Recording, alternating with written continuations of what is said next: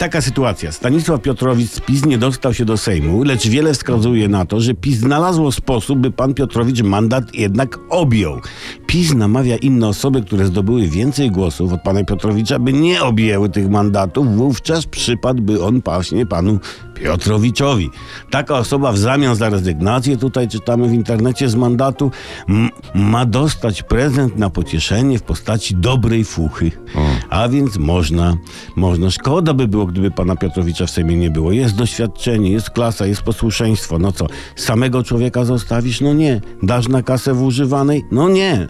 No, niby pojawił się zarzut, że to jest korupcja polityczna, nie? Jeden rezygnuje z mandatu za fuchę, drugi wskakuje na jego miejsce, taka ten...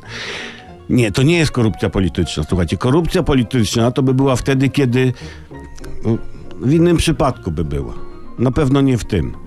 A, a, ale czy w takim razie możemy powiedzieć, że głos wyborców się nie liczy? Otóż nie, liczy się. Tylko widzicie, wam ludzie to się troszeczkę od tego dobrobytu w głowach pomieszało.